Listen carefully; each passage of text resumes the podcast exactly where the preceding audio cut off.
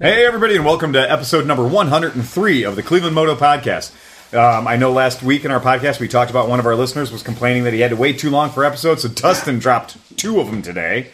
So you guys got a double header last Have fun, week. buddy. Yeah, have fun, Don't buddy. get through Oh. too fast. Right. You know, also we had Savor a, them. we had a comment that they thought our podcast was a little too quiet, so I bumped us up six decibels. Oh, you did? I listened to. Um, I It was listened. kind to, of against my judgment because I'm not part of the loudness wars. Right. I like the proper Yeah. sound level wars as an Well, engineer. but What I can you tell know you what? is we listened to 101 and 102 today at the shop, Mm-hmm. and we listened to them through the shop speakers, and they did. They both sounded very good. So both podcasts did sound very nice. I kicked them up beyond where I'm normally comfortable. But if that's Hey. going to be if that's going to be an issue, if we're being quieter than other podcasts, then you know, Right. I guess And we're know, continuing to get love when from in Rome. people. Yeah, and we're con- people are still you know commenting how much they love the podcast. So that's great. So do a roll call in the room. Uh, to my left, Johnny Crumb. Hello, hello. Straight ahead is Steve Hoffert. Hi, all. In his usual looking incredibly comfortable reclining uh, camp chair is Chris Smith. I'm incredibly comfortable. You look incredibly comfortable. It's and then better. yeah, and Dustin's in his uh, camp chair. yep. I so am. we're uh, we're I ready stole to Chris's go. old camp chair. So Oh, is that the deal? he, he has to bring his own now. there you go. He didn't no more. He didn't want the house chair. He I wanted. kind of took the house chair over. It's, yeah, I really It's your house. it's your house, your chair. Right, His rules. right. And uh, the one thing that I did want to talk about real quick before we get into the meat and potatoes of the podcast is we've had uh, we've had some of the listeners that are uh, visiting by, stopping by the shop, which is really neat. Like, I can't tell you how happy we are when somebody comes in and goes, "I'm just stopping by because I listened to the podcast and wanted to check it out and see what it's all about." Nice. So it's really cool when they come in and they um, they always do they always refer back to like their favorite segment or you know whatever's going on. I like the comments where people are like, "I wish I lived closer to Cleveland because I'd love to come visit the shop." that's You know, really that's neat. kinda They, they want to shop. They want to hang out in the podcast, and we do want to remind people. There's no excuse. If you We've had are- visitors from Mexico and Right. from Australia, That's true. That's right. And That's right. Yeah, And we've had Alaska. Alaska, Mexico, and Australia as So, special guests. no excuse. here in the garage. No excuses. Um, but if you are going to be in Cleveland on a Friday, you do want to come and check us out. We do tend to record it around nine o'clock, ten o'clock at night. So uh, we do, you know, we're we're around. And if you are listening to the podcast at home and it happens to be nine, o- ten o'clock at night Eastern Standard Time, hey, give us a jingle. Um, I will we tell. don't do this live. right, right. you know, no. I mean, go. the point Just is, open up the floodgates there. well, huh? and here's what I'm going to do is I'm going to make it worse. I'm going to give you my number. So One, one nine hundred. yeah, that's right. It's only twelve dollars a minute, and we'll only keep you on hold until caller number twenty three opens up. So the the number is 440-258-3358. 440-258-3358. And if you call that um, if you call that number nine o'clock, ten o'clock at night on a Friday, Eastern, Eastern Standard Standard Eastern Time. Standard Time, United States. right? Then uh, there's a real good chance We need to do a jingle for that. you'll be on. No, well, we can work on a jingle, all right? Oh, Garfield one, Two, two, three, three, two, three. three. Squirrel. Well, and 258-3358 has a nice ring to it anyway, but that's been my cell phone number for over 20 years. Yeah, it's the same. So- That's same same thing. Yeah. Two five eight three three five eight. You just gave your cell phone number to the internet. I know, and it's fine. Uh, I've done it before, actually, so the uh, it's not the first time. And I'm actually sure that if you type in, like, POC Phil's cell phone number on Google, I'm sure it comes up. Because for years I've been giving people my cell phone number, and it's okay. We're not too we're not too worried about that. But uh, so that's really neat that we're getting some feedback from you guys, and we do uh, we do welcome as much participation as you want to get involved with, uh, whether it's stopping by in person or meeting us at Porco for a cocktail. Um, we'd always love to see you guys out. The uh, the big fun that I wanted to talk about before we get into the the topic, the homework I gave everybody, which was what is your absolute most favorite or what you believe to be the most beautiful or just the bike of your dreams, and then what is your absolute I hate this motorcycle and everything it stands for thing. That's our homework for tonight. So we're gonna give our podcast listeners a chance to think about that for a second, um, so they can kind of get ready to yell at their radios about how wrong we are. And but I wanted to talk briefly. You know, we mentioned the BMW motorcycles and touring on the more modern, cool bikes uh, that are capable. And modern bikes, in a lot of ways, are like modern cars. They have lights that tell you to do things, and they have a service icon maybe that lights up and tells you that you need to take care of some maintenance. Um, there's all kinds of stuff on these bikes. I got a question for just the guys here. We represent an interesting cross section of the motorcycle community. Schlitz beer. well, you really are. Wow. Wow. I, I hate drinking a beer that tells you how your time in the toilet the next day is going to be. What I was the the, Schlitz really what was the company that Laverne and Shirley worked for? Shotz. Shotz. Yeah. I always think of Shotz beer when I see Schlitz. Probably The not an beer accident. That made Milwaukee burp. it is Schlitz. The rest of us are drinking uh, Dark and Stormies because it is dark and stormy out. Um, it is 62 degrees, according to my Vespa thermometer on the way over here, in the rain, and it's a good solid rain. And, uh, you know, two, three days ago it was 92 degrees or 95 degrees, and we were all dying. And now it's 62 degrees. You are officially in Ohio. That's right. It's Cleveland. The uh, Oh, if this you- is great riding weather, though. this is great. I mean, Um, without the rain. this morning when I rode to work, I had the privilege of riding a customer's uh, V7 racer into work today, and so I got to do you know about 60 miles of 85 miles an hour on that racer, and it's just, oh man, ah, it was 74 degrees, the perfect temperature for like all, all the proper riding gear. You know the wind pressure's up against your chest it's holding you off the bars you're doing 80 85 miles an hour you're filtering through traffic. It was just a beautiful day to be alive. Uh, and it was one of those days where you just cover a lot of distance real fast for some reason. Just time just goes by. And it was fun so here's a question for you now i don't know what particular modern type motorcycle anybody in the listening audience might be riding but let's just say for the sake of an argument that somewhere on the dashboard of that motorcycle is a light. And it's a light that illuminates when there's a problem. It's not a light that illuminates when there's, you know, a cautionary statement like it could be cold out or you might have, you know, low fuel. How about a light that is red? How about a light that might be red with a big fucking triangle in it? Or maybe an exclamation point in it? Or a My- finger. Or maybe a finger, right? I, So- I figured mine went out. It was the oil pressure light. Right. Now, we'll I- talk. Or, oil temperature light when I was overheating in traffic. Right, and we're, we're going to talk about those kind of lights too. Yeah. So here's the question. now, if you know your motorcycle is, let's just say for the sake of argument, you know, a little cold blooded, and you start that bike, and maybe the oil pressure light doesn't go out for a few seconds after you start it. You know, it's waiting to build up pressure up there in the head, and you know that your motorcycle has a tendency to do that. That's one thing. You know, that might be a red light, but you've learned through your experience of owning the motorcycle that once it gets up to operating temperature, or maybe five seconds after the motor started, that low oil pressure light goes away. That's okay, right? And maybe you might even be so in touch with your machine that you learn that when you're pulling up to a red light and you're decelerating and you're just letting the motor coast down, your oil pressure light might come on momentarily as you're going down to idle if, say, your bike's half a quart low on oil. And you've learned that that red light, when that red light comes on, you need to check your dipstick because you're probably going to be half a quart low on oil. First of all, I'd like to call attention to the fact that, holy shit, that's amazing that that sensor works that well, that it can predict and it can only go off when you're a half a quart low of oil. What a well engineered light that is. I know that on my CB350 when Yeah. it doesn't leave a spot of oil under it. that it's time I'm to put in oh, more oil. Oh shit, there's no spot of oil here. Ooh, it needs oil. it needs oil. Yeah.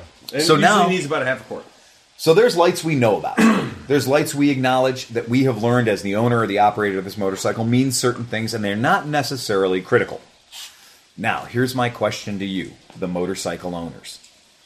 If you're running down the road and you have a red light that suddenly comes on on the dashboard that is not part of your normal operation, how do you react to that? John? The motor's still running, by the way. I'm going to preface this by saying you've got no other sensory thing going on other than just bang, you just got a red light. How do you deal with that? Cover the clutch. Get ready to pull it in. Okay. All right. Um, yeah. So you're immediately taking load off the engine. Right? Yeah. Okay. I mean, Take load off not the not full deceleration, But you're, But you're just- that red light is making you do something. Get ready. I mean, I, I've I've had two bikes lock the back wheel in my lifetime, and It's a I- brown it's- trousers moment. It's immediately cover the clutch and be ready to pull it, pull the clutch, if that will unlock the wheel, even if it happens. So one one time it did, one time it didn't. Ooh, God. But uh, I, in a timely fashion, but Yeah. not like not like yoke the clutch in and jump on the brakes type Right. of fashion. You're not going to get rear-ended. just ease up on the throttle, cover the clutch, get ready, and get over to the side and see Yeah. what the hell's going on. And you're immediately your instinct is check the fucker out. Yeah. Like do a walk around. Yeah, Right. Yeah. Steve? Well, if it's my oil light, Right. I immediately hit clutch, Kill. kill switch. Right. But Right.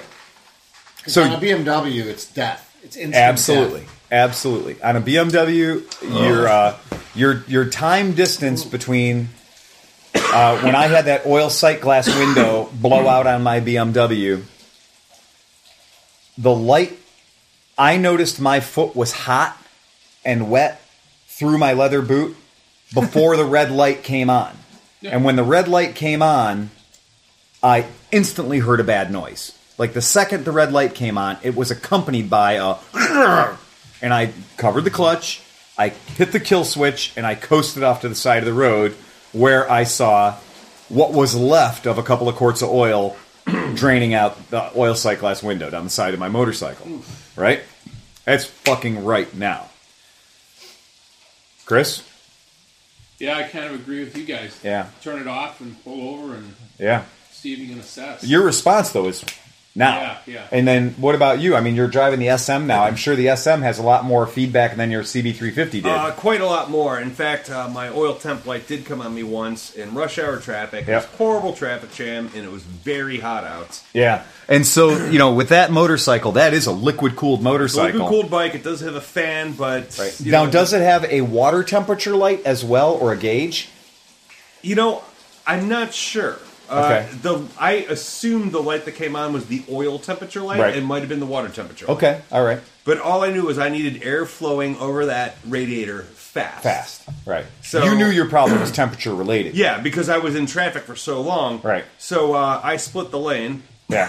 So rather than killing the motor and pulling off to the Yeah. side of the road, you accelerated, I split the lane, accelerated. making the assumption it was temperature based. Oh, the light And shut that you right could off. fix it. Right. Yeah. The second, the second I got some RPMs on it and got some wind blowing over it. Yeah. Light shut off, and I made sure I kept on roads where I was still moving. Yeah. You know, although not as fast as I wished I was. But Right.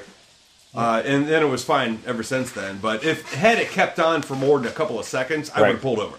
The reason I bring this up, and I mean, I'm not trying to, you know, we're not trying to take the long way to prom on this one, but the reason I'm bringing it up is I just wanted to get a baseline before I started beating my head against the desk and saying that this week alone we have had two customers, and at this point we're almost going to call them victims, that both had red lights come on the dashboard of their vehicle and did nothing.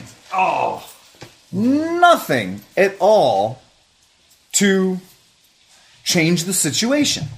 This has been a brutal week, though, for Yeah. bikes. Temperature, yeah. Temperature wise, Yeah, it was hot. it's like when you Yeah. when you look at your temperature gauge on your bike and it's Yeah. three quarters of the way up, Yep. and and a Honda when you're Yeah, when you're up that high, you Yeah. know that it's hot out. right. It's not like an Aprilia where three quarters of the way through the gauge just means the fan will cut on in a second because it's an Italian gauge and they read actual. They read if you're running at 70% temperature, you're getting 70% of the needle. Right. See, I wish I had a temperature gauge. Yeah, I wish, it's- I wish I had a tach. I, there's a lot. there's a lot that that bike does not have. I that you love, consider to be I love mandatory the bike, equipment. but as a mechanic, there's like these things. There's I data you're not getting. You know, I want to know how hot the bike's running. I want to know like what RPMs I'm shifting at. You know, replace that as stock instrument cluster with like a Trail Tech unit or something. uh, I'm going to. That's like Yeah. that's like my Christmas request. This They're year, literally- is they- I want to fucking Dear check. Santa, Dear Santa, bring me a trail tech. How about, dear Santa, bring me some data about the dirt bike I'm riding? Because I mean, you'd think with that bike's dirt bike heritage, they'd be giving you all kinds of, you know, It's you know fucking what? data. You know? Yeah, well, I mean, some of them have a thing on that lists the amount of hours the motor's been running. Exactly. Hour mm-hmm. meters. Yeah. Yeah, because some of them you have to change the oil every seven hours. Right. You know? Yeah. And some machines, if you're if you're in tune with the machine, it'll tell you things even though it doesn't have like Right. I'm, I've been getting very in tune with that one, and one of the things I have noticed is with the hot cams and everything in there, it absolutely needs 91 octane. sure. I don't doubt. it. Without 91 octane, Yeah. it is very chattery. Yeah. And I was getting worried for a while. I was like, Yeah. what the hell's going on? A- And as, as a baseline to start, I was putting 89 in there. Sure. Yep. Just, I'm like, I was guessing like, eh, 89 is usually you know, safe for everything. You know, 89 's safe. We'll see what happens. But it would just get, especially when it got warmer, it would get a little chattier. yeah. So I started using 91, and it just Settled it all right. there? settled it right Correct down. octane for the application. Yeah. When's And- uh, OBD2 going Yeah. to be on the bikes? It's not next year. or- Um, well, we have bikes right now that are doing some OBD2s. I mean, that's Uh, It's not going to be Hold up. standard, though? what's I that? No, they were uh, there will be a standardization to it, and they did say that you know within I think it's 2016 that we're supposed to start seeing code scanner OBD2 code scanner with the uh, RS232 ports, I believe they are, uh, as standard on the bike, so that you can plug any available. You know, I got this engine code reader at Walmart for nine dollars, and I can plug it into my bike. so far. Yeah. So far, every Magneti Marelli code that Right. I've read on any of the They're standard codes. they're yeah, they're standard. They're all OBD standard. co- I got a OBD P103, codes. 102. Okay, throttle position sensor. You know, we know what those are, and uh, that's none of that surprises us because they are already going towards that standardization, which is nice because it's going to give the consumer the ability to do fault diagnosis with the same shitty device that you already bought at Harbor Freight. You I know, was saying that if you have uh, like a torque, Right. For at you least could three times. Put your, and with these cell phone mounts, with your Yeah. cell phone there, Yeah. you could get your. Oh, yeah. uh, you can get all this information Absolutely. that you can't normally get. You can Right. get RPM on your Absolutely. cell phone, Sure. and Mm-hmm. your, your, you know, all the the other stuff that you. well, and don't for have. listeners, explain what Torque is because Well, they're not. They Torque's don't. a, a, a program, uh, Android program. Yep. That uh, allows you you can buy a Bluetooth uh, OBD2. It's an emitter, so it's a, a Bluetooth transmitter that plugs into the data port on your bike. Right. Right. Or your car. Right now Right. it's for your car. Right. But then you could take the data screens and put whatever data you want on there. So you Mm-hmm. can look at your map sensor. too. Yeah, they do. Well, they- they don't And I mean, this is a, this Yeah. is the same thing that all these plug-in tuners are doing. They're Yep. just doing it through Bluetooth and Right. shooting it to your handheld device. To your, Well, they used to do it on their your finger laptops, device. and now you can do it on your iPad or your iPhone. it's or your already Android available phone. for uh, it's already Not like available Chris's phone though. for yeah sorry uh, if your phone slides or flips it probably doesn't have the device uh, the app is probably not compatible. Your phone resembles Right. an abacus. yes exactly oh look it has the time oh, it actually has a picture. and you on can it. play Wow. snake yeah It's got two The, pixels. yeah 42 pixel phone How do you watch porn on that? so you can watch porn on your phone whoa I listen to it. He's calling one nine hundred numbers. That's how he's lo- watching porn on his Chris phone. is so old He's got a vivid imagination. Last person in the world to see one nine hundred bills on their cell phone or their uh, home phone bill. Okay, but in the brand new Vespas, all all the new Vespas, uh, they have a they have an emitter that you can purchase and a cradle, so you can put your smartphone on your Vespa or on your brand new Moto Guzzi 1400s and have an array of extra information that you don't have available through the normal uh, dashboard. Stelvio. What's that? Or your Stelvio. Or your Stelvio, that's true. Or your V7, Yeah. which are all, by the way, on sale at our store. Oh, yeah, yeah, yeah. right. Go ahead. Call the shop right now. Get up to $3,500 off the purchase of your brand new Moto Guzzi motorcycle while supplies last. Tax total and fees not applied. yeah, but those are there. I mean, those those are things that you can purchase as a little option from the manufacturer, so that you can then park your smartphone on your dashboard or on your you know smartphone holder, and you can get a hell of a lot more data. You can also record things, record things about your trip. You can get just cooler stuff like the Wayne. graphic functions. The graphic functions are really cool. The, and these are available now on motorcycles that are just straight from the factory. They're not crazy things you have to buy and put on them. And that's just the march of modern technology moving forward. Now, imagine if you would that you're on a brand new motorcycle. Let's say for the sake Exactly of argument. Rod Serling. that maybe in the past 6 or 7 months you spent about $14,000 buying this brand new motorcycle. And that you're down there driving along the Blue Ridge Parkway or Tennessee's, you know, Valley. Well, you know, you're just out having a great old time, and you're having a great old time, and you're just enjoying your life, and a big red triangle comes up on your dashboard. Now, uh, we all said what we would do, but let's just say, for the sake of argument, you're like, well, if it was a real serious problem, the motor would have seized already. so it must just be one of those silly sensors acting up. It's Well, just man. a little glitch. I'm just going to keep riding. I'm going to drive till it seizes. Everything feels good. It's probably the O2 sensor. Octoon symbol. Octoon, motherfucker. Well, you're you're not too far from the case because in fact in this particular the forensics involved have determined that it was in fact the O2 sensor. Hmm. It was the O2 temperature sensor that is in your airbox. It determines the temperature of the air coming into the intake stream. Oh, and does that not affect your air fuel ratio? Strangely enough, it does. Uh, Oh, uh, strangely really? enough, it does. And the funny thing is, you know, when it first comes on and gives you this large red triangle, some people call it the triangle of red triangle of death. Well, be hotter blue air screen. would be Blue screen of death. You should have a blue screen. hotter air would make it nice and lean. More So- people would understand. they would nowadays, immediately, nowadays, more people would understand the blue screen of death. Mm-hmm. Oh, So- if, if you're if you are like any younger than at least twenty, you know the blue screen of death. How about just the, the how about just the the, the Pac-Man death noise? So let's just say, for the sake of argument, your logic, and I had to ask because I wanted to know the logic that came along with. I saw a red light on my triangle because when the customer called me, he said I was driving along, everything was good, everything was great. I noticed a red triangle on the dashboard, It was cute. right, with an exclamation point in the middle of it. That wasn't an exclamation point. So I looked for you too on my iPod. And when I saw that the bike wasn't running poorly, Octoon, maybe. so I just kept riding. Okay. I thought I was trying to tell me, but the, the, the floor was wet. And I just kept riding. Yeah. So then I rode and rode and rode, and I rode until we got gas. And uh, when we got gas, I got off the bike and turned everything off. And I just kind of noticed that the bike just had a weird, particular, like it seemed some smell to it or something. Just, just didn't seem right. Melting down. It just, it just didn't. It smelled like a foundry. Yeah, it just didn't The seem. piston was melted. It just didn't seem right. So I figured maybe at the last gas station I may have gotten some bad gas. There you go. So I made sure 'Cause I this ate a time. burrito. I made sure this time to put the 91 or 93 octane gas in it. Put 86 in. Yeah. So this time I put the 91 or 93 octane gas in it, and uh, and then I proceeded back on the road. And I said, "And did the red triangle persist?" He goes, "No, no, the red triangle went away." That changed your spark advancement. for a while. He says, but then after about 45 minutes of riding or so, the red triangle came back. And I said, so and at that point you immediately pulled over.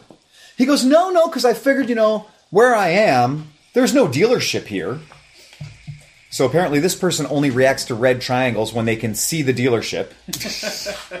There's a there's a like there's I hope they don't listen to the podcast. there's a flow chart. I hope they fucking do listen to the podcast because then they won't just think I was yelling at them. Okay? Maybe their flow chart requires like red triangle. Do you act? Are you in front of the dealership? Oh, you're in front of the dealership. Then you act. You're not in front of the dealership. Just keep driving.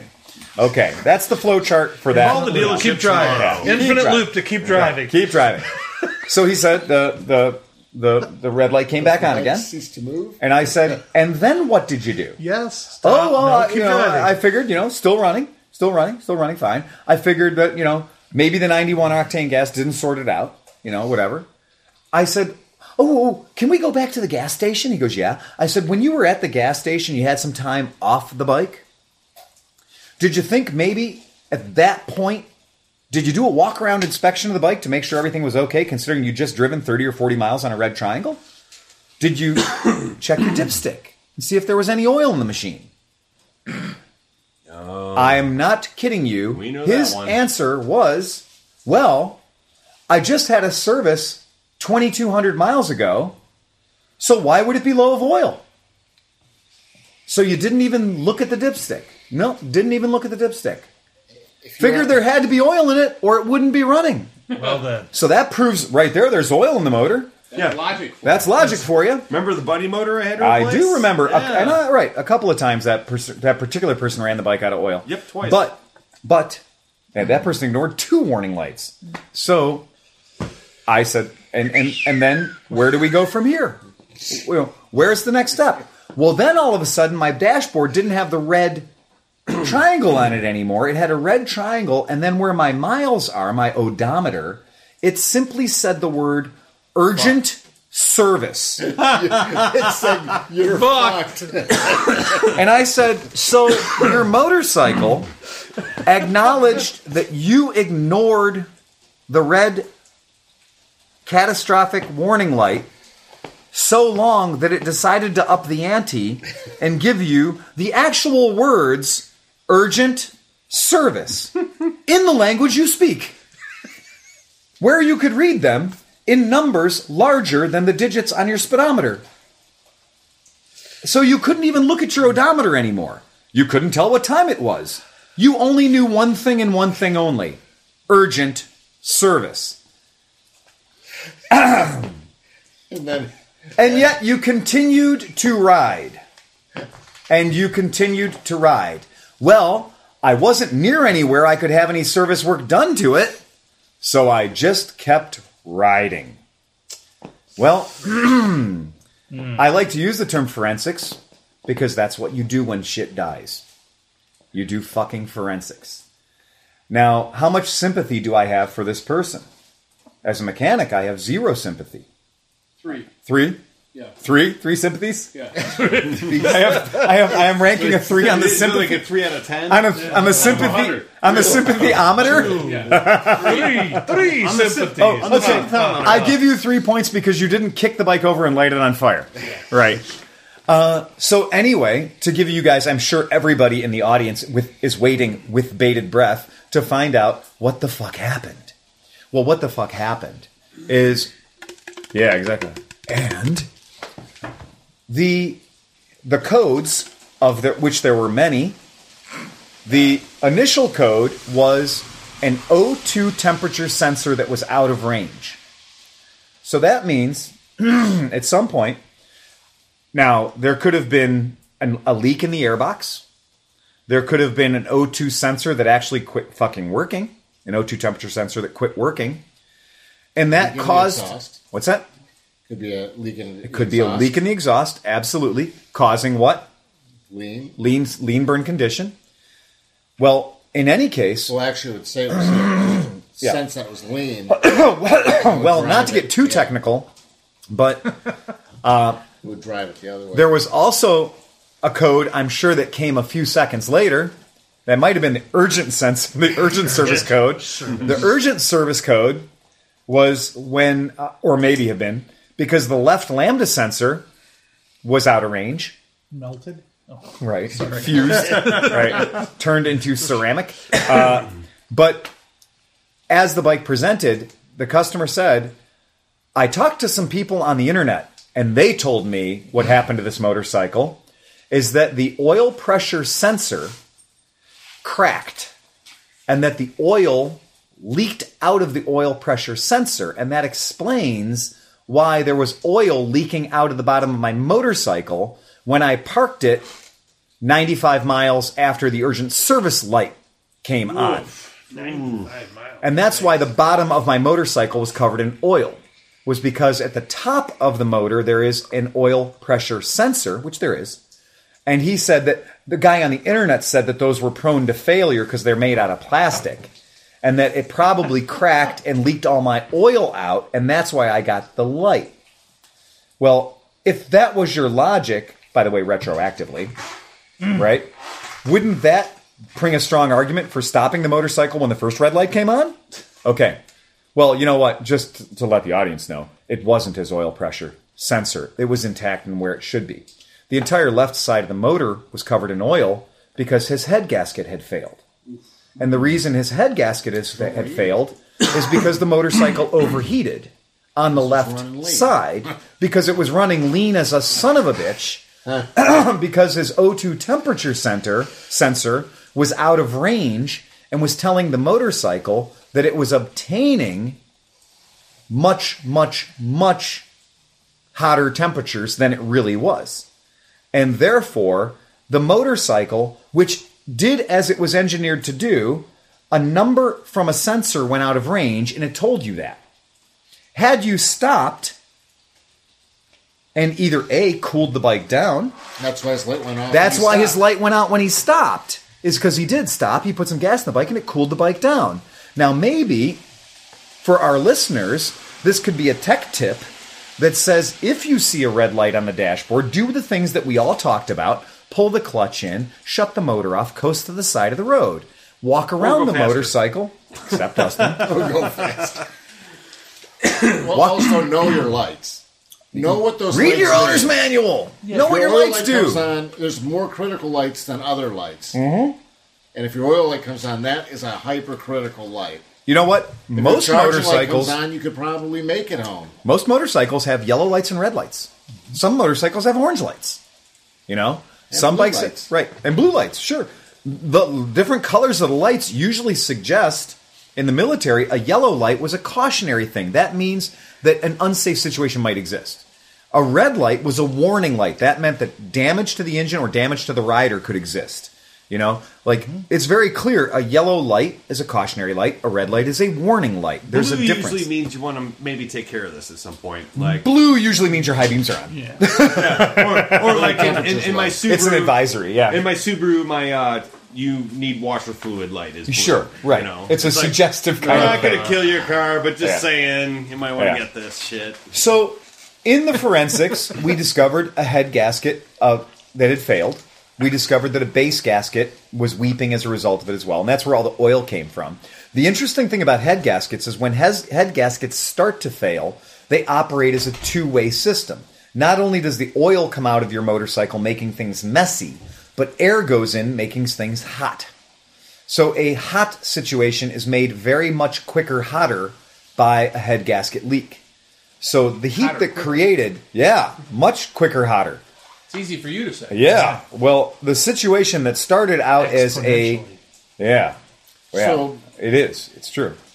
So did the head gasket fail, Mm-hmm. causing the O2 sensor to overheat and fail? No, and then No, Because- it went not the other way that around. warning light- because there's no right, right. way that I'm aware of that a leaking head gasket that is located on a high temperature part of the motorcycle could affect a O2 temperature sensor which is located in the nice cool confines of the airbox. So there's no way the heat from the head got all the way up into the airbox into the intake Oh, path I of the thought air. You were talking about uh, o, the. No, he's talking about intake air temp sensor. intake Oh. air temp sensor. Oh, Yeah. okay. I thought you meant the. Uh, I thought you were talking about the lambda Lambda. No. No. The Lambda took a shit because of what? temperature. The I- incredible yeah, temperature of the head. Right. Right. So EGT, Right. We ended But up with melted it. we ended up with five codes. So we ended up with five total codes. The last code was a code I'd never seen before that said, "Please, please take this motorcycle away from this owner." it was a it was a self preservation code. P0999. No, it was actually it was a, a it was I had to look it up. It was the uh, ID10T, which I didn't know what the ID10T was until I wrote it out, and the ID10T just says idiot. And uh, the ID10T code had lit, and so that's just a thing that just says if you have a red triangle or a red warning light on your dashboard, think about what your strategy is for dealing with it. And definitely, if your motorcycle doesn't have an owner's manual, download one and become familiar with the, what systems can operate those lights. Owner's manual. Owner's Throw manual. Throw that thing away and go on them internets. Yeah, exactly. I'm just going to go straight to the forum, John. Yeah. I'm going to go straight to the forum. I don't want to read that. Yeah. It's funny how things can present themselves too. Yeah. Like I mean, on your gauges, and even if your gauges are reading correctly, Mm-hmm. if if I bought a, a, a or traded a guy a, bu- a, for a GL eleven hundred, Yeah. and I rode it home, and the temperature gauge was reading low. And typically, if your temperature gauge is reading low, Oh, this is important, actually. yeah, Yeah, you this is really important. You think that your thermostat may be stuck open. Right. Okay, so that I mean, a crit, it's more critical if it's high Yep. than low. Normally, Low- people would not even think if that temperature gauge is lazy or that temperature gauge stays real low on motorcycles that are equipped with an actual needle gauge, this is a problem. Right. This is a serious problem. So I rode home, and and I had checked the coolant before I left because it was a brand new bike to me. Yep. I checked everything before I left. I checked the oil level. Yep. I checked the coolant in the Yep. overflow box, but I did not take the radiator cap off. Right. So as I, I rode home, I, the uh, temperature gauge stayed low. By the time I got home, I started smelling the engine getting hot. Yeah. So I shut it right down. I looked at it. The bottle had uh, coolant in it. Yep. The radiator was empty. Yep. There was no coolant left in the motor at That's all. right. It had a, a, a roaded head gasket. Yep.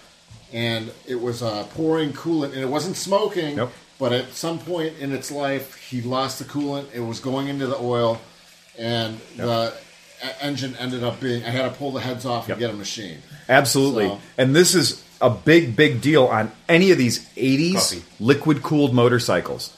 This happens way too frequently, usually because the age of the bike. Um, a lot of these bikes have been sitting for 15, 20 years with the original coolant in them for a really, really long time. It clogs up the passageways. If you aren't sure, you can take a look at the kind of scaling that happens. Coolant itself does degrade aluminum. It, it, if left in coolant for way too long, you'll get the substance inside all your coolant passages that is just full of shit. Right, you could have a radiator on a, a GL500 Mm-hmm. I had. The radiator, the outer side, the, water was still flowing. Yep. Coolant was flowing through the radiator. Through the radiator. But it would only flow through maybe uh, one Yeah. or two inch section in the middle of the radiator. Right. You could touch the outside end of the radiator, and it was cold. It's cold. Yeah. So the bike would stay cold, Yep. and then all of a sudden It would it spike, and Yeah. it would all go go from nothing Right. to all the way uh, Yeah. to the top, and then it, the radiator needed to be replaced. Because on most of these motorcycles, the water coolant temperature sensor is located in the radiator. And if your water's not making it offset. exactly. And if it's not if your coolant isn't making it into the radiator due to a stuck thermostat or due to blockages in the passageways, which on older motorcycles that have rubber hoses for moving the coolant around, they can collapse or fill up with shit. And that is just scale that's coming out of the radiator and coming out of the block and it's plugging up those weak areas to begin with. And there's a lot of water pump impeller or seal failures that will cause this problem too that'll have a lack of liquid pressure in the cooling system and when you get that i've got look at how cool my bike is running my bike's running so cool no the sensor's cool the sensor's damn cold but the motor itself is not getting any of that delicious cooling liquid through it. Yeah, and your motor's going to experience all kinds of problems real And if quick. never, yeah, if your needle never goes up, then you have an issue. Yep. If your needle goes up when you uh, stop, like if, Yeah. if you're driving along and it stays down, Yep. and you come to a stop and it slowly Climb, climbs, climb, and climbs, then your- climbs. and Yep. always make sure your fan comes on Yep. too. But if it climbs, climbs, climbs, and then your fan comes on and it's okay, then that's telling you your thermostats Yep. needs to be replaced. Stuck in the open position, yeah. The uh, the great way if CB1 might need that then because Well- it always did that to me. Well, and well, and a great thing that you can do if you own a liquid cooled motorcycle, one of the best tests you can do when you're fresh. And I know we talked about this in an earlier podcast about buying bikes on Craigslist, but I'm going to revisit it just because we're talking about this kind of thing as an owner. When you get these certain warning lights, what they mean. Test your motorcycle.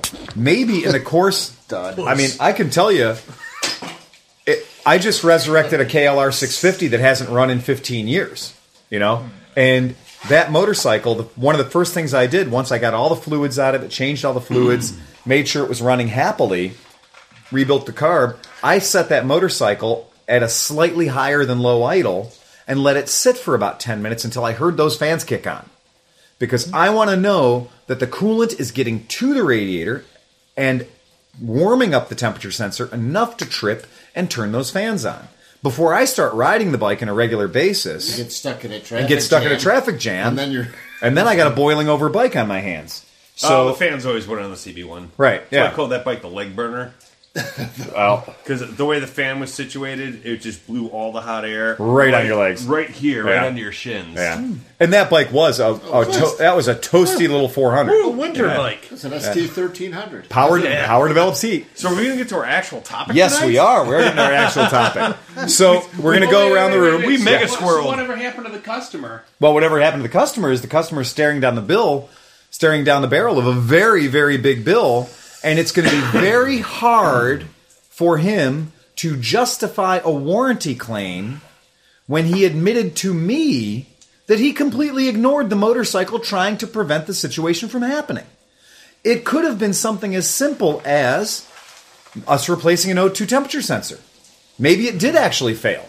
We will never know at this point whether it actually failed or whether there was another existing condition because what ended up happening is ultimately kind of a catastrophic failure. Now, is the warranty, would a motorcycle company who sold you that vehicle, would they be on the hook for your ignorance? How far down the chain does it go? You know? Yep. Yep. Well, if the sensor failed, maybe they'll replace that, but he's on the hook for the rest. Well, and, that, and that's the sticky part.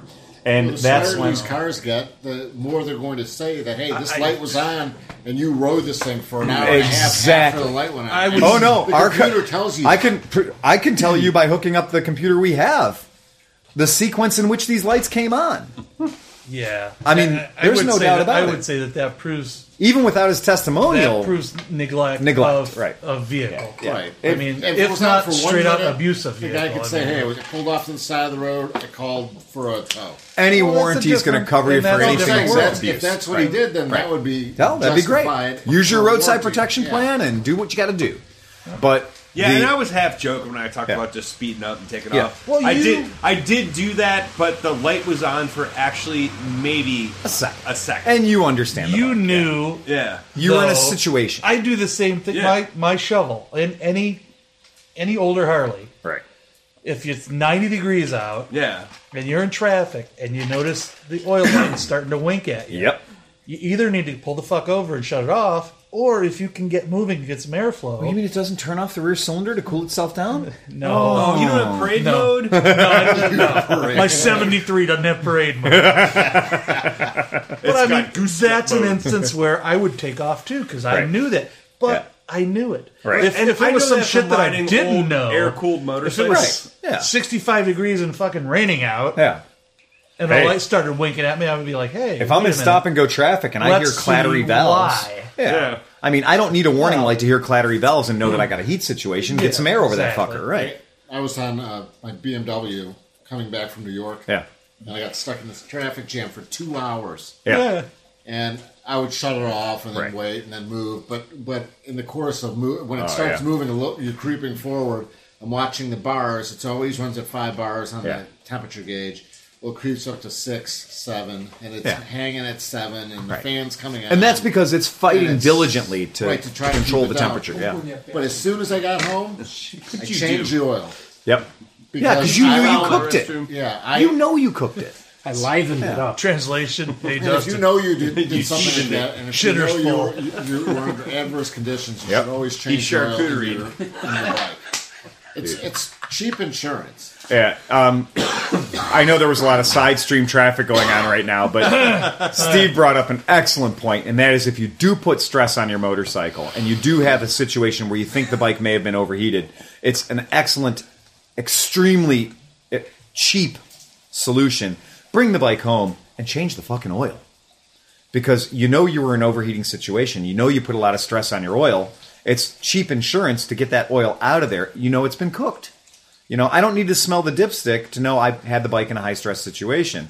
Um, it's cheap. Throw a couple of quarts of oil in It's it. It's funny you What if you mentioned that because that, Amsoil in there? that that time the light came on. Yeah. The second I pulled into my lot at Yeah. work, the first thing I did after I shut the bike off was I pulled the dipstick, Yeah, and yeah. the oil was nice and clean because I just changed the oil. You just changed oil. It's You know. I knew I had a full crankcase of fresh oil. Yeah, And you pulled your dipstick as soon as you got into the. Uh, you know, just gave it a little tug. you Yeah. gotta, I'm married with Yeah. a child. You got to take an opportunity whenever you can. So Johnny Parking Chrome, attendant doesn't care. sir. Johnny Chrome, I want to know what is your favorite bike? That is such a hard question. Oh man, It's, yeah. It really is. It's such a hard question. I hope that's the answer that all of us have. I mean, I like so many different ones. Right. At this point in my life, and it's not just because I own one currently, Yeah. but at this point in my life, I, I really, I love swing arm four speed shovelhead bikes. Mm-hmm. Yeah, And my reasoning is they can be anything. they can. The same machine, the same chassis, with bolt on, and literally you can go back and forth if you want to. Mm-hmm. You can have everything from a full dress as they made them Yep. bike to a super light type of bike to even a chopper type of bike. They created the I mean- icon that everyone else emulated. It's it's the small. I mean, any car guys out there, it's the small Chevy of motorcycling. I mean, It's true. It's absolutely I true. do happen to own one, but I mean that's, that's Well, it that's can be the my- bike you own. That's Yeah. my favorite. Okay. And what is the bike that you have a guttural hate reaction to? uh, maybe even harder. Uh, at this point, I hate to beat on them because we beat on them all the time. Is anything from province of Guangdong, China? I mean, I, And that's- that's fair. I, mean, it's- Yeah, it's fair. And it's- it's fair. Chinese bikes, I have as much Yeah. of a problem with the bikes though as I have with the owners because they just they made a bad decision. they made a bad decision and and, And they won't own up to it. Well, they they're- they're And they- defending their purchase. We Yeah. we become we the mechanics whether we work at a shop or whether you're doing it on the side whatever become the the bad guy that tells them you know hey I'm sorry this whatever 800 1200 dollar bike you just bought you know I it's going to need another it. 600 dollars and at that point it may or may not run right and I mean I can repair it, but I can't fix it. exactly I mean Yeah. All right, Steve, you're on the spot. tough you question sent though. me- It is a tough, tough question. tough tough question it's a I tough mean, I question. received this at ten fifteen. Your your text at ten fifteen with Yeah. this subject, and I thought about it all day. I know, right? And I and You I ruined our day, back. you Is fuck. it bikes oh, No, that we own, or is it bikes No, that we? that's the whole Yeah, thing. And you said it's any bike in the world. Any bike in the world. Well, the problem is that you could fall in love with a bike, and once you own it, well your, your the love affair is gone. Welcome to my experience Right. with the Well- Ducati Sport 1000. I Yes. wanted that bike for about seven years. Like, I fucking wanted that bike, and I wanted it hard. And then I crashed And, it. and you know what? I didn't want it any less after you crashed it. I wanted it less after I rode it, and that was just the killer. Like if if my thing was just I just had to look at the bike, just in my garage as art, I'd still be thrilled with it. But it killed the dream. Yeah, go ahead, man. So I'm going to just limit limit my discussion to any bike that I've ever owned. that you've owned, you and that should I've, that I've I mean to ridden a be distance accurate, and I have should. some some uh, some experience with and So you that's know, 70 or 80 bikes. well maybe Currently. maybe 40 but I would say that Next if- week, that number will be different. Yeah, he's talking I- about I- currently I owned said, bikes I and know you said on a bikes. podcast that the 1150 RT Yep. was the for all be all mm-hmm. bike for me, and I love that bike, and I wouldn't. I mean, I would take that bike anywhere on mm-hmm. a trip, but I think that if I had only one bike all around, I would have to say that I like the PC 800 the best. Yeah. because I like the I like the drivetrain. Right. It shifts like it, it shifts perfectly. Right. It it uh, is super low maintenance, and I just like the sound of it. I like the seating position. I like everything about it. And the pegs are a little high. Yeah. I'd rather have the pegs a little bit lower. And I But they make I a thing for that. right? And they make you could lower the pegs on it. Yeah. And I would say that that would have to be. My, I mean, and I like all my bikes. I mean, I don't buy if I don't like a bike. I I'm not gonna buy it, right. So, but I mean, I like every bike I own. But if I had to keep one bike, and that was the only bike I was going to ride for the rest of my life, that would be the bike. And now that's really pragmatic. I mean, like that that makes sense on a hundred different levels. Do you have a bike that is just like, dude, I've got, you know, I've got eight bikes in my garage. I happen to like them all for different reasons. What is the fucking bike that that you lust after, but you have no, you don't even want to try justifying owning it? You're not going to have it for any particular reason, you know, logical reason. You're just like, that's the fucking like that's Without the- riding the, bike. without knowing, Yeah. I would like an R5. an R5. Yeah, a BMW R5, Right. and I, I believe that. Explain to the listeners what the R5 is. Oh, it was. Uh, I think they were made in 30, 38, Right. 1938. It's a but- pre-war bike. Yeah. and then as the war progressed, they didn't have the materials to continue production of it. But it, the, just the motor itself is the most beautiful motor on any bike that I've ever seen. It's a it, the bike is a work of art, mm-hmm. and it is a hardtail, which I'm not really fond of hardtail bikes because. I like my spine the way it is, See, but but just to own a bike, I mean, to have a bike like that, that would be my dream bike. To, to own a bike and be able to to, you know, I mean, I wouldn't use it for what I. You know, it's not a practical bike, Right. but it's a bike that would. it's a dream bike. That's a dream not, bike. Yeah. that's It's a dream not bike. Yeah. What's yeah, Yeah. A dream bike is a real good way to put it. right. Yeah, For no real logical reason, just a fucking like knee jerk reaction. I want that bike. right. And I love my R50, and I rode Yeah. that 59 R50 everywhere. Right. I would go distance on that, and that was a great bike. and I mean, when you that- talk about R5s, R5s are the quintessential vision yeah. of what an Art Deco BMW really is. Um, it's not the crazy prototype one that was all swoopy doopy. that doesn't have Earles forks on it. No, it doesn't. no, it doesn't. It's got telescopic side. Yeah, but they are the, like everything about the R5 Yes. is just beautiful. But it look, I mean, the bike with the standard forks, the telescopic forks. Yeah. it looks better. I mean, does look Earles forks are ugly, Yeah. but they're practical and they work really well. And they're iconic for the for the thing for the Right. piece. What's your hate bike? I dislike. I mean, I like standards. I mean, Mm-hmm. like standard seating position, whatever. I hate small, like small, like C, like the Honda C series, like CM. 400 Cs, Mm-hmm. Yeah. you know, like the the, The one The swayback horse. yeah, It's a swayback horse. Yeah. with the Yeah. step seat. Yep. The seating position's too cramped. Yep. They have the ugliest handle. The, the Oh, yeah. bars come up and around like this, Yep. and your hands are in the wrong position Mm-hmm. to ride. And they just don't appear to. I mean, when I ride them, they're just not stable. Yeah. I mean, like for me, the I honestly never thought that your worst that the bike you hated would have been a Honda.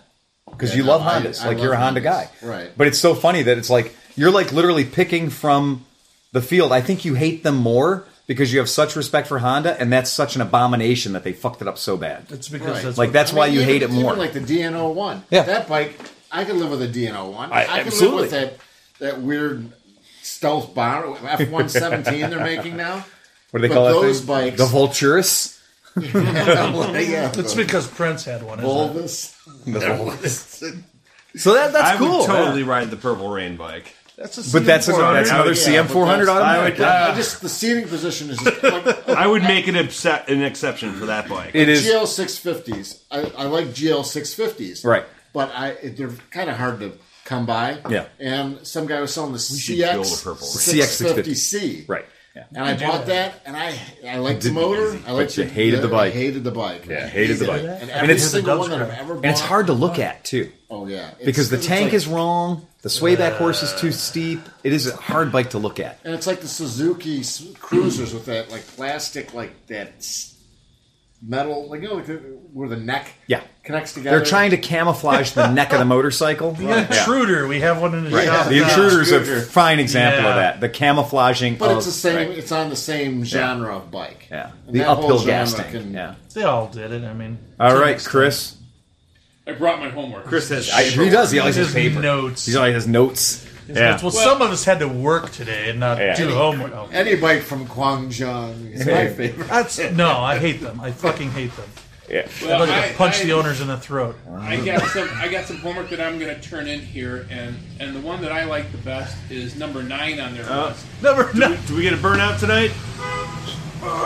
Nope, just hum. It's rainy out. He doesn't want to lose it and end up I in your mean- neighbor's driveway. An easy burnout. I know, but it's, and it's a and it's a KZ 1000. yeah, KZ 1000. And I, Hey-o. I I like the KZ 1000 because I Okay, rode it punch. in in your um. I I know what they look like. Yeah, exactly. we don't have to go far to find one either. Yep. Yeah, yeah. KZ 1000, man. They're nice looking bikes, though. Yep. Yeah. Yeah, they are good. They're great looking bikes. They are iconic of the inline four cylinder, Yep. and with a little bit of styling put in that Honda didn't get. You know, the shape of their tank is better. Look on on the back of that because of Yeah. course when we printed this out we ran out of paper so numbers He's got a- two, he's and got a drawing are of written Are, are, are written on crayon. Well, number two. I don't even need to look because I know that number one is the Honda CB750. There you go. Right? That was it. Okay. Number one is always the Honda drawing. CB750. And uh, number two, what does it say, is the Honda Fireblade, which is uh, here, the Honda Fireblade is just the Honda CBR line. Yeah. So the uh, and I don't I don't agree that this. I mean I agree. One thousand, right? Well, the Fireblade they sell a 750, yeah, 900, okay, yeah. 929, 954, It's- 1000. It's everything in this country we call a CBR. In England, they call it a Fireblade. Yeah. So that's the way it is. But yeah, these uh, the the top ten most influential motorcycles well, read ever. read it out We're loud, gonna so- we'll post it to the show notes too. But um, some of these bikes that are on here, I'm familiar with this list. And Does the Yamaha GTS 1000 count? oh, you mean the uh, Omega chassis? Yeah, Omega the chassis. Omega chassis with the hub center. too. Yeah, yeah, with the hubs with the hub center steering in the front. 400s in there. That's a Yeah. good one. So we're just going to go down the list very quickly, just for the heck of it, because Chris did go to the trouble of creating homework. So, uh, so this is get. They're going to say. Turning in, turning in. I want to make them Well, number ten. Number ten is the Rondine. The Rondine is. Uh, this was a very early use of the inline four cylinder across the rails uh, motor. Uh, they've been around forever. Uh, 1923 was kind of the the start of that uh, when they Rondine came up with it. They made an They- inline four in nineteen twenty three. well, that was when they started designing it. It really came to market about 1926. that, wow. Well, the company orig- eventually turned into Gilera. So Gilera, by the time the motorcycle came out, the company had been established as Gilera, the brand we know today. The bike was called the Rondine. 1935 is usually the example that you see pictures of. It's a beautiful bike, uh, and it is gorgeous. And that inline four-cylinder motor, of course, where did it end up? It ended up in the KZ1000. It ended up in the CB750. It ended up in the Fireblade. It ended up in fucking everything in the world has got an inline four-cylinder motor across the rails. This was, historically speaking, the first bike that decided to take the inline four cylinder that went from front to back, which Indian and Cleveland and Harley Davidson, everybody played with that idea of an inline four cylinder front to back, and said, why don't we put them all sideways to get equal cooling air across all four cylinders? Hmm, novel concept. Instead of having them in a row, automotive style, because c- car motors were in a row front to back, and they just said, well, motorcycles were just narrow cars and they kept the motorcycle configuration of the inline cylinders one, two, three, four, front to rear. Did with this motorcycle started out being left to right across the rails. Kind of cool, really neat. Uh, number nine, they say Kawasaki KZ1000. Of course, who can argue with that? It goes straight from a KZ1000 chips, chips bike to any one of the ultimately KZ1300 touring bike, a six cylinder liquid cooled with fuel injection. Very high tech shit for its day. The uh, Yamaha RD400C, which they're saying 1976 C model. Hell, I'll go back and say any of the RDs, the R5 even. I mean, all of them, any twin cylinder air cooled Yamaha RD was a beautiful bike. The RD was indicative of the Reed. You know that had a Reed valve and six speed transmission. the. D was for double, double engine, double two. Uh, no, because know, like whatever. the R5s and stuff, all the bikes that weren't the Y7Cs and stuff, they were twins, but they weren't Reed case valve. inducted. Right, exactly. They weren't Yeah, Reed valve. Right on. So the all the RDs are Reed valve, and they're all usually six speed transmissions go along with them. And God, they're just good looking, simple motorcycles. Hildebrand and Wolfmuller. Well, Jesus Christ, we ha- you know okay worst argument ever. They, they're saying it's influential. It has nothing to do with sex. We had to put the night the 1894 Hildebrand and Wolfmuller on the list somewhere. After all, it's widely widely accepted as being the world's first production motorcycle. Ah, whatever. isn't the best. Who gives a fuck? You know, the first time somebody put something that made booms or motive power onto a bicycle chassis or something else, it became the world's first motorcycle. So it's always debatable who did it first. You know, I've seen things that look like railroad trains that technically have one wheel in the front and one in the back, but it's the first motorcycle. Whatever. Uh, Yamaha OW61. Uh, yeah, right. I mean, so okay. And for the record, I don't love the way this bike looks. I now have an erection, Yeah. by the way. Is there a picture? No, there isn't. No, don't but it even know is what one of that the is. first bikes to use the the aluminum beam frame. Uh, they eventually called it the Delta two-stroke. Box. Yeah, it's a two-stroke 500 GP racing What motorcycle. Kenny Roberts had his ass on in about Exactly. 1975. Yeah, it's a very early racing four-cylinder four cylinder 500 cc racing motorcycle. It's and it was Two-stroke. V, and it was yeah V4 Yeah. twin V4 crank. twin crank. Yeah, Yeah, it was a two-stroke. motorcycle that legitimately ushered in. We are making hundred horsepower out of 500 cc's in a completely impractical racing class. It was that the has- motorcycle that said, "Okay, tire manufacturers, Yeah, good luck. step it up." Yeah. And it was the first time, too, that GP motorcycle racing left any sort of association with bikes, motorcycles consumers could actually buy. They were literally saying, okay, we don't care if this ever gets to production. We're just going to go real fast. We all we care about is lap times. And I still let me see the let me see the photograph and see if his eyes remember it. Yeah, it looks like Yep. it looks like every FZR or Yep. everything. I mean, there was a, there was a black and Yeah. yellow version. The first ones were white. And, The dead white giveaway red. was always red, white, and black, and you saw four pipes come out of the back. Hang on, it's a four cylinder 500. Shit's going to get weird. Suzuki Gamma was the same way. Yep, RG five hundred. RG 500 Gammas were the same way. These were all outlaw bikes that were all about fuck the people. This is for winning races. This is a winning races weapon. And 99% of the general public will die on this bike. Let's mm-hmm. not give it to them. It was the predecessor to the TZ. The TZ was an inline four. Yeah. And just because of phasing, Yeah. they couldn't keep traction, so they split the power pulses Right.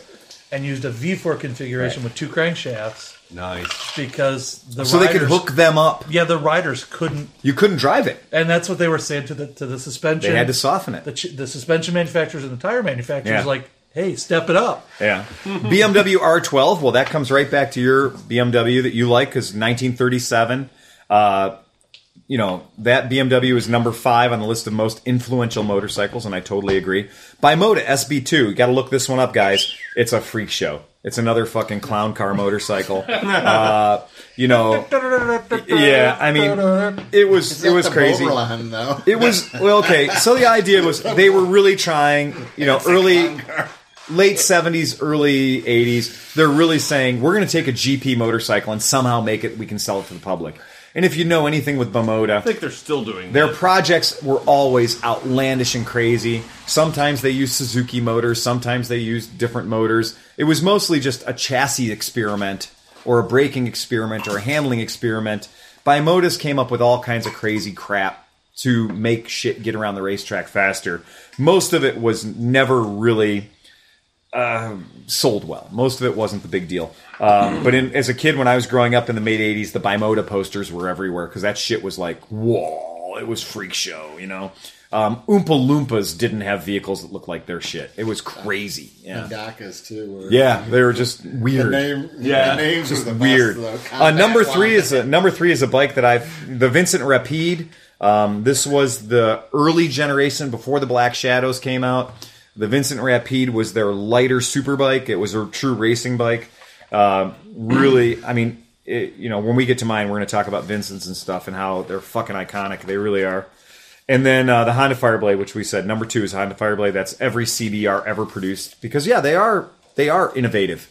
They they create they set the standard for production racing motorcycles, and uh, a lot of times racing rule books are written around the bikes that exist on the planet.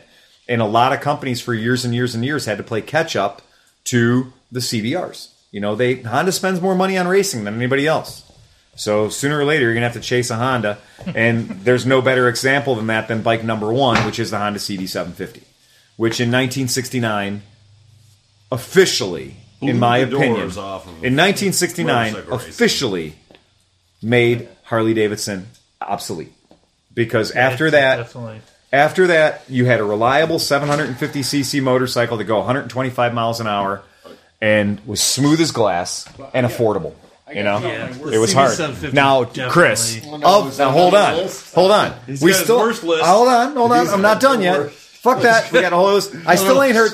We haven't heard. Chris, Chris is one of those students that believes that he doesn't need to read the requirement to the test. He can just puke data on me.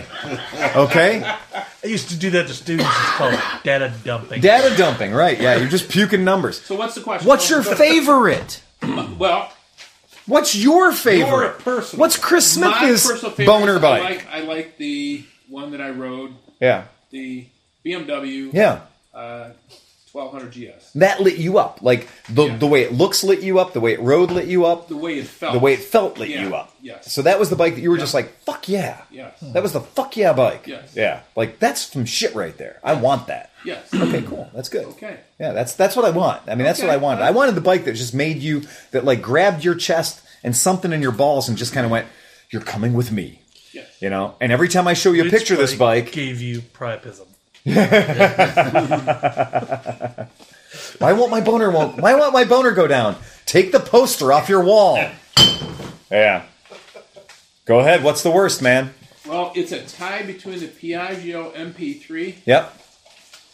I can totally understand why you hate that bike. and and the Suzuki E RE5. Yeah, the RE5 rotary. And the RE5 rotary came in a couple of different flavors. Uh, now, this is interesting because, once again, this isn't Chris's opinion. This is Chris asking Google what are the 10 worst motorcycles of all time. Oh, I, Chris asked Mrs. Smith to ask Google. Oh, yeah. so you sub You had a secretary. You, you subcontracted your homework. You fucker. This motherfucker All right. knows how to delegate better than Yeah. anybody I know. right. Mechanically, the RE5 might have been a nightmare. Right. It was a cool bike. It was yeah eons ahead of its It was. time. We've talked about it in podcasts before. I totally agree. It is an important motorcycle because it achieved what Wankel, uh, Hercules, and those companies in Britain who tried desperately to embrace the rotary motor in a motorcycle and just didn't really fucking nail it. It took the Japanese to go like, no, we're gonna sexify it. We're gonna like make it sexy. We're gonna make it into a racing-ish motorcycle, a We're gonna put a. Rolodex on the handlebar. Right. We're going to put a roll top plastic console off the Star, Star Trek set of blue tinted plastic that's going to Fucking crack awesome, man. the first time you look at it. You see them and they're all they're always like permanently cracked, like the little plastic striations in them. Um, And they took Now- styling cues on the exhaust from like a 57 Turnpike Cruiser. yes, exactly. Yeah, God, individual cooling vents. yeah. The uh, yeah. Oh, if you just want to have a fun day sometime, We're all laughing just our asses off. But read if anybody had one, it'd be worth. Oh, yeah. I, Read the carburation principles required to operate the motor in an RE5 rotary. Read how the carburetors work to get gases into a rotary to make it work, and then look at blown up diagrams of the carburetors, the device that puts the life giving gasoline into the fucking motor, and realize this thing's destined to fail. Like, it's uncleanable. Yeah. And spark plugs in every different direction. Leading and following and Right. chasing. And chasing. They were just ahead of Oh, their my. time. I mean, I don't think they fuel were ahead of their injection, time. so, fuel injection solves the carburation issue. yeah, and that's why everybody on the road drives Mazda RX-7s and yeah, RX-8s. They're They're efficient. so fucking practical. don't have good thermal efficiency. and they don't work in the cold. Don't ever drive your Mazda in the ice cold freezing temperatures. And they, they have a non-stop combustion. Well, potentially. Yeah, Yeah. yeah. Okay, now I do want to read this because you did mention the Piaggio MP3, and I do, I do. Every time I see one of those bikes, I just cringe. And every time a bike comes into my, every time an MP3 comes in my shop, I'm just like, great, now fucking what? Because the only thing worse than the MP3s are the people who've lined up and said it's the greatest thing ever. Because those are some serious Kool Aid drinkers without any fucking sense of logic or reason. Uh, and you- okay, tell me why it's the greatest thing. And if it's the greatest thing ever and it handles great and it never slips and it never loses traction, how come Valentino Rossi isn't riding one around the racetrack right now? Because they pay serious money for traction out there. And if having three wheels on the fucker would solve it, guess what? They'd have three wheels on the fucker and they'd be going faster. And what was it? Was it Elf or who was it in the 70s and 80s with that, that six wheeled fucking Formula One car? That was Elf. That shit hung around for a long time, didn't it? Yeah, six wheels. Yeah, my 27 wheeled battle jitney's going to have excellent performance cat- categories. Yeah, because 18 wheelers are known for their cornering abilities. Okay, so slapping extra wheels on it doesn't make it more awesome. Piaggio MP3. It's a trike. It's a scooter. It's something no one ever asked for. Fucking A. Holy shit. Somebody somewhere in the first sentence heard some shit I said nine years ago. It's the answer to the question nobody ever asked. Thank you. And it comes from your nightmares. Apparently. I've already talked a little bit in a past article about how I don't really like trikes. The one big exception being Can Am. I don't like you already. But Oh, this yeah, thing is just a begging to be picked on. Like an unpopular kid who wears My Little Pony, friendship is magic shirts, this just adds insult to injury. Yeah. I mean, yeah, fuck it. It is what it is. You said two computers trying to make everything work. It literally, it's a front computer and a back computer having an argument perpetually about whether or not they should let you start the motor and continue down the road. Um, it can fail any one of a thousand different ways. There are weak links attached to other weak links by weak links, and it's the only motorcycle in the test that needs a front end alignment that can't be done with tools that exist on this planet. So there you go. So why do you hate them? that- Oh, other than that, you do have to look forward to buying a new rear tire every 2,500 miles, which means a very expensive tire and changing a very expensive tire before you need an oil change. And that's mm-hmm. efficiency. That's saving gas. No, it's not. It sucks. Yeah. And you know what? I'll take the best Turn rider. gasoline into tire destruction. Yeah, exactly. Give me the best rider in the world on an MP3 and put him on that bike and let him go around a racetrack. And then put him on virtually any other bike and send him around the same racetrack. And I can tell you the MP3 will be slower. And he'll probably crash twice in the way. You know? He'll probably crash it'll probably crash again without him when he walks away from it in the pits and it just falls over into a more expensive bike. It'll take two steps. And go- Fuck that. Okay, Dustin, you're on the spot. All right. Uh, well, as far as favorite goes, I, I I tried to limit this to like bikes I've had personal experience to. But Yeah. I, I did stretch to the fantasy world Yeah, yeah. a little bit.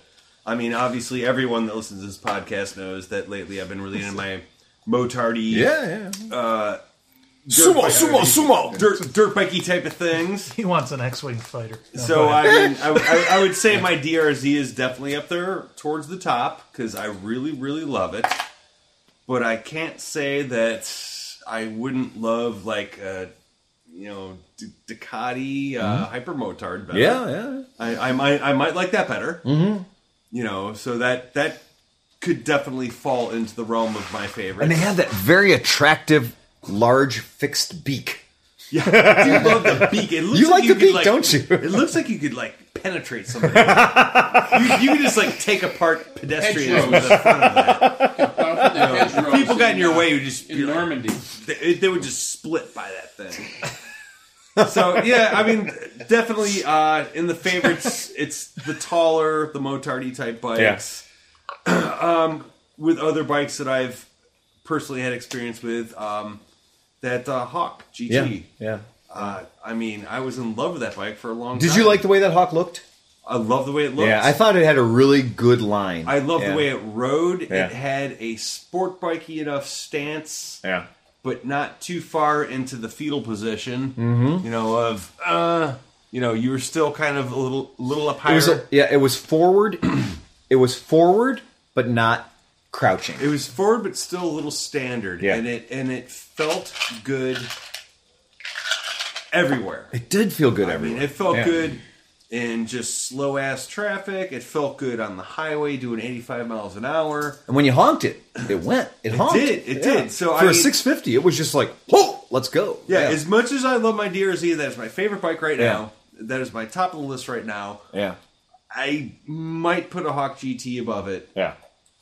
Just because of my experience. I put it like what twelve hundred miles. Yeah, you rode bike. that bike quite a bit. You Yeah. definitely have a very good. I rode the shit Yeah, out of that you bike. you and definitely have a good experience with that bike. I think that that bike is just incredibly versatile. Mm-hmm. yeah. Uh, over the DRZ, it would have more touring possibilities. yep. Yeah. Uh, not that I wouldn't tour on the DRZ. I mean, hell, why not? You know, I'll tour on anything. And those but- hawks, you know, like the mods that we did to that hawk, you know, just changing the jetting on the rear car on the rear uh, cylinder, Yeah. making Open- real open light change, open up a little bit. Uh, boy, that bike really did. You know, for a bike with 1980s technology, it was just that you know that uh, rear suspension system that they ran, that swing the, arm, the single side swing arm on that. beautiful, I mean, yeah, gorgeous. very functional, and just a really good motorcycle to ride. Super well balanced, like just yeah, I think that was probably the most underrated uh, Yeah. motorcycle that Honda ever tried to sell in the U.S. You know, I think they missed that market. Mm-hmm. well, by Suzuki maybe- picked it up a little bit later. Yeah, they did. They did. Suzuki went, "Oh, you Tried. dropped this. Yeah. Oh, you dropped that. Tried, but Let's just call it an SV." Yeah, I, I Yeah. think I think if Honda would have released that bike maybe five years earlier, Yeah. it would have caught on like gangbusters, and they would have built on the line. Yeah, yeah, I do too. I really think that um, you know it was very expensive compared to the CBRs it was selling against. Yeah, because was cost of problem. manufacturing was higher. You know, everything about building that motor was more expensive than building a CBR, and they passed that savings on to the customer in the form of you went to the dealership and you're like, well, should I buy this 650 Hawk or I can buy a goddamn CBR 1000 Hurricane for the same money? I'm going with the Hurricane. You know. And uh, boy, the Hawk was really a good bike. I tell you, the Hawk. I would, I would have bought. a what did you hate? Hurricane. What just fucking What I pisses you off? uh, oh, oh, on personal riding experience. What Yeah. did I hate? Uh, I'll tell you what. Cleveland CycleWerks. Yeah, yeah, They're our hometown guys, but I'm fucking sorry, man. That one guy that bought the bike at your shop and could not even get the thing to run out of first gear to Right. get it home. yeah. I was sitting there watching him. I'm like, this fucking dude's gonna kill himself on Yeah. the way home. So I walked up and tapped him on the shoulder. And I was like, hey, do you want me to ride the bike home for you? His friend was waiting in his car Yeah. to follow him home. I'm like, do you want me to ride that home for you? And if I do, your friend take me back to the shop? And he's like, yeah, I think I need that. I'm like, Yeah. all right, that's cool. Was that the Misfit or the Heist? That was that was the misfit. the Misfit. Yeah.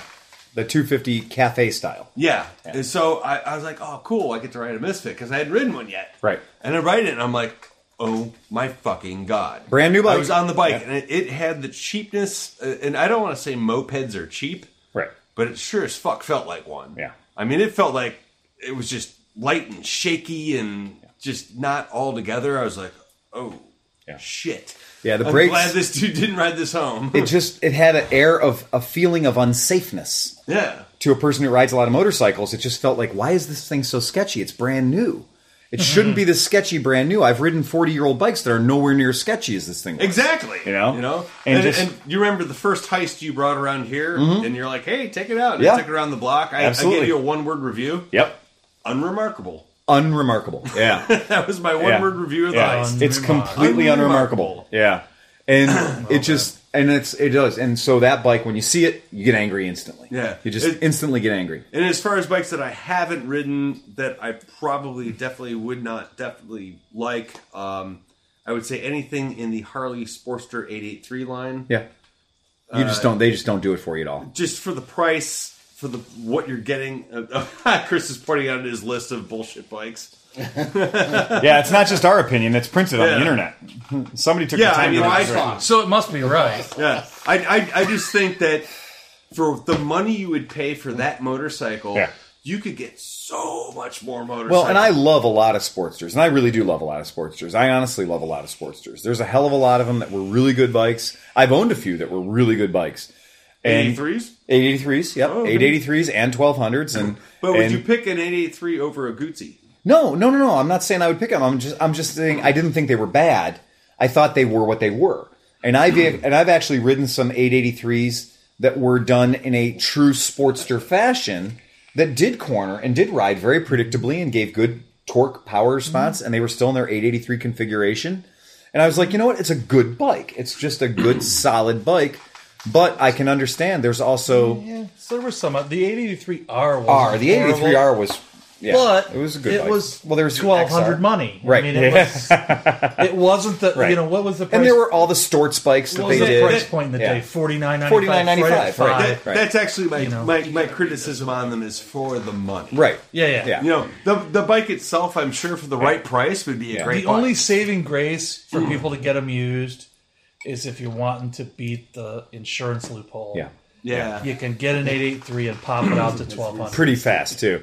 pretty and fast, and you're still paying the insurance on an 883. and the and a fuel and a modern fuel injected and a modern fuel injected Sportster Oh is a God. wonderful bike. in 04, the axis changed on Yes, the it Harley did. world, Yeah, the Sportster it world. shifted a lot. I mean, the I I mean, if, you, Evo, if you try to charge me that kind of money for Yeah, Royal right. Enfield, Oh, I'd be like, "Fuck you, Well, dude." yeah, but for what you charge for Royal Enfield, I'd Right. be like, uh, "You know, Yeah, Royal Enfield's a nice yeah. bike." you know? so uh, you know, I'm gonna start by saying my the Oh, is it You your don't turn? have time for your well, opinion. Yes. no, your opinion. Oh, yeah, your what time opinion's is it? great. Dustin's is over. Sit yeah. down. So Oh no, dude, we're at an hour and eighteen. Yeah, I'm You're done. done. Okay, I'll, I'll fine. you guys don't need to know. Um, so it's it's absolutely true that there's a bike that uh, there's a bike that has just been my fucking like every time I see it, it's boner fuel. Uh, I guarantee it's just one of those things that it's just I cannot fucking stop looking at it and dreaming about it. And it's a 1936 KJ Henderson Westfall. It's a custom built bike. It was based on the eight, the Henderson. Um, so if you look at a picture of it, it is the living embodiment of Art Deco on wheels. And nowadays, We'll now- put nowadays we'll you know put what? photographs on I it. look at that, Yeah. and you know what I instantly think? Yeah. Did Randy Grubb build that? Right. Yeah. Yeah. I mean, like Yes. that's it. I mean, this was 1936. This is pre-war. This is you know That's a this lot of sheet metal This work. is not Art, Art Deco styling. This is fucking a build. This is a motorcycle that they built. And to me, um, I 36, that's pre Art Deco, isn't it? no, it's it's right up the barrel of Art Deco, barrel? pre-war. Okay. Yeah, pre-war, and uh, and that does qualify as being in that category of rare fucking fruit of the gods bullshit. I'll never own one. It's never going to happen. That's not going to fucking happen whatsoever. Now that being Unless said, one of the viewers Yeah. Yeah. sends one in to right? So that's like Yeah, out of right. control, un, unobtainable, unobtainable, but just fucking. I love looking at it. I love looking at it as art. If I had a half scale one hanging on my wall, I would consider that enough to just be like, oh. I have seen photographs and video of oh. an actual one being ridden, and the riding position is obscenely wrong. The feet are higher than they need to be. The arms are lower than they need to be. Everything that worked out so beautiful in an artistic representation as a thing is totally impractical to ride. Like when you see somebody riding it, Ducati. it looks like worth one time. Uh, okay. Well, hold on. it looks like a monkey fucking a coconut. I know, But- it just fell over at the end of my street. just, just threw you off of it. No, now, I just- however, I stopped and it fell, and I will tell you that the bike that I still have boner fuel over 750s. is the Ducati Paul Smart replica.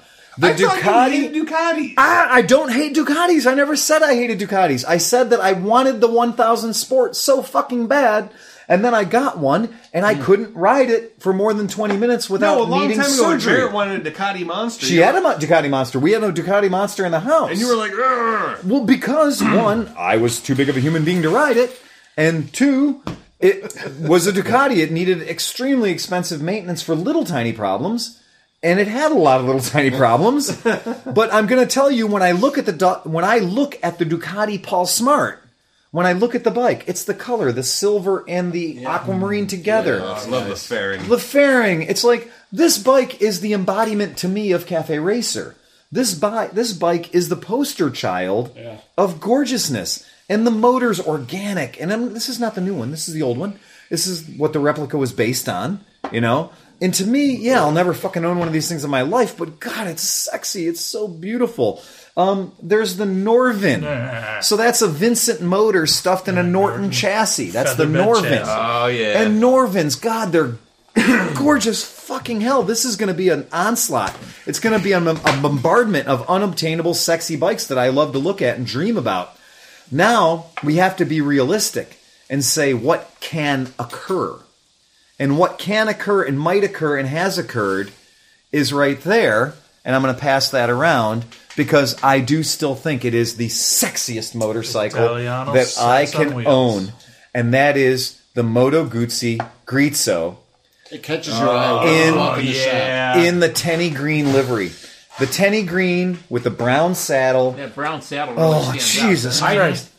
I was gonna put this on my list, but There's I was like, gonna be- I, I, You weren't. I haven't read it. I mean, Nah, you're haven't- just making it. no, up. you I haven't, I haven't Dude, written it. This is the question of like a phone call on a Wednesday and a good trade, and this bike's going to be sitting under my ass and it won't leave uh, because it's fucking sexy. It's a beautiful motorcycle. It looks good from every fucking angle. I wouldn't dick it up. I think it just looks good the way it is. The color scheme's right. It's just fucking good looking. It's just great looking bike. You offered me a ride on Yeah. that, and I was And like, I'm telling no, ya- because I don't want to ruin my life. I ride every. Gre- I ride every. 'Cause I Gre- would, just- drive I would it. pine over wanting to Yeah. own that fucking. I motorcycle. ride Grisos every chance I get. A customer recently brought one to the shop. James has logged more saddle time on that bike since it showed up than anybody. Like James can't stay off the fucking thing. Every time I come to the shop, I notice the dealer plate's back on it. You know, I'm like, I know that bike's not taking that many test rides, but James is head over heels in love with the fucking thing. And then the other one in the uh, honorable mention category is the bike that I've loved forever, and that's the GB500. And the GB500 Agreed. I've loved it from the first day I saw it. I've owned it for many, many years now. I still love it. I still look at it and it just looks beautiful. I don't want a Velocette Venom. I don't want the bike it's based on. I want the GB500. And as luck would have it, I fucking have one. And it was featured in a video for Lincoln Electric. It was featured in a video for Lincoln Electric, exactly. And it's just a With guy me riding it. with him riding, it, yeah. And it's just a beautiful bike. Phil and was it's, driving the sidecar rig with the camera guy in it. yeah, it's practical in a hundred different ways. It's easy to get parts for and all that shit. But it's still looking at it is just fucking gorgeous. And I'm a little too big for it, I know, but I don't care. I still love riding it. And then the bike I fucking hate, and this took a fucking challenge, man. This was hard for me because kind of hate a lot of bikes. and so the So you've got ten of them. no, I've got two. And the first is and I'm gonna I'm gonna eliminate the anything Chinese category because yeah, I fucking hate those, but those are on a mild a mild simmer. The bike that I fucking hate is a whole genre of bikes. And it's the bike that we joke and we call the forty thousand dollar ass jewelry. Oh, if it's a Bourget or whatever the fuck it is, Jesse James, West Coast Choppers, whatever, Boss Hoss? Boss Hosses are in the category too, but they're just in a weird other category. You know what? There It's on aren't, Chris's list. there aren't enough of those to hate to properly fucking hate. Oh, yeah, and there usually, no, no. You know, What's that that's Sally fucking thing? Sucker Punch Sallies. Yeah. They fall in that category. Big dog. Big dogs, they all fall in that category. The Honda Fury 1800 falls in that category. Even big, beautiful companies have fucked up and made these things where the ass is low and chubby and wide and out in the back, and then out in the front, for no ungod known reason, is the skeletonized, raked the fuck, raped the fuck, impractical, non functioning assembly they call forks, which are like n- between 6 and 19 feet long. And you have to reach over your head to ride it even when it has a straight bar on it. Because you know apes are out of the question because you'd have to stand behind yourself to ride it. The guy Stay on stand the passenger pegs. oh the guy standing behind you can do the steering you know um, any of these motorcycles that run the giant ridiculous lace wheel in the front and the, the concrete roller in the back and are 11 and a half feet long and we all know what they are every time i see them i just like eh and like I have to actively you know, I say things as soon as I see them. I make judgments about the people riding them as soon as I see them. And when they come into the shop, you know, I don't have to have a policy. The look on my face says it all as I walk up to the bike. You know, I just fucking hate them. I just hate everything about them. They've taken everything about motorcycles and disregarded it and turned it into this fucking Fruit Loop clown fucking parade float bullshit of like, let's just do this because fuck it, why not? You know, let's just fucking keep making shit longer. And it's just fucked up. And like, Well, they screw got it. TV show to do it though. They got several fucking TV shows, and that's the other thing is it's the bullshit like lab rat feeder bar of Americana where it's just like, hey, look, you know, fucking knuckle dragging assholes are into this shit. Let's be an outlaw Can biker we- on the weekend. Can we toss 30 inch front wheels on baggers into that Oh pile? yeah, donks and all that crap. Yeah, Yeah, I mean please, that's all, just throw like them on it's there. it's in the pile too. It's just every time I see them, I just spinners for bikes. I just oh, They fuck do. yeah, that, loves that Oh, shit, fuck, man. really? I just fucking hate Yes, it. I they hate do. it on every level, and it's like overly ornate and completely impractical What's and your wrong. second one? Ah. Ah, Ah, the second one is an actual manufactured, practical, logical, reasonable motorcycle. And I realized t- only today that I hate this bike just looking at it. most. No, it triggers a reaction to me. It just triggers a reaction. I'm passing it around. But it's a VMAX motor. Okay, it's a Yamaha Venture. And here's why. One, it was a company that had no prior experience who saw a sales success in the Honda Goldwing going, we can do that. Yeah. And they went, we can do that. Well, what do we have? Oh, we got a V4 motor. Okay. Let's take it and wrap it in fucking plastic in horrible angles. Let's disregard the idea of style at all and just keep laying rulers against rulers against rulers to make shapes that go around two wheels and loosely consider the people in the middle of it and let's put luggage on it. And What I they- have What do, they call that kind of camouflage? Uh, Scatter camouflage. German weird geometric scatter camouflage. There is. Painted- like we painted Henry. I looked at this bike and aside. oh no, aside that was Dazzle. that was that was dazzle That was camouflage. Dazzle yeah. that scatter. Uh, da- this is dazzle camouflage. aside from the wheels and tires, objects which must be round, there are no round things die tires. anywhere on the bike.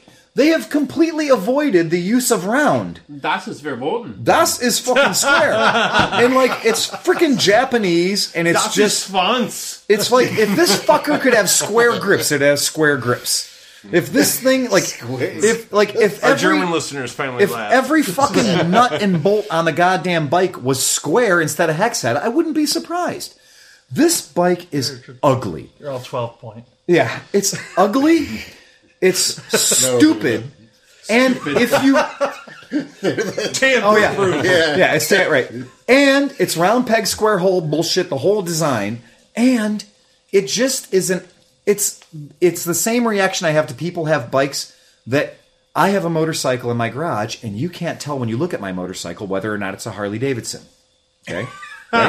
Okay. If, if that is the way that you describe your motorcycle as it's Harley compatible or Harley ish, or if I've you got have my to giant make Batwing fuck off fairy. Yeah, whatever. you don't know. if you don't have know to what's behind if that. you have to conceal the identity of your motorcycle to convince people it's something else I don't like your motorcycle and that was done because of a Honda Goldwing and give Goldwing credit for in 1975 6 7 8 9 creating a touring platform that hadn't been addressed correctly before and giving people the ability to ride motorcycles long distance and take all their shit and their fat wives with them Okay, because Honda did that. They said Japanese people, the rest of the world market, isn't fat enough to own this motorcycle. Let's make a motorcycle that's fat enough for America. They're spending money on our shit.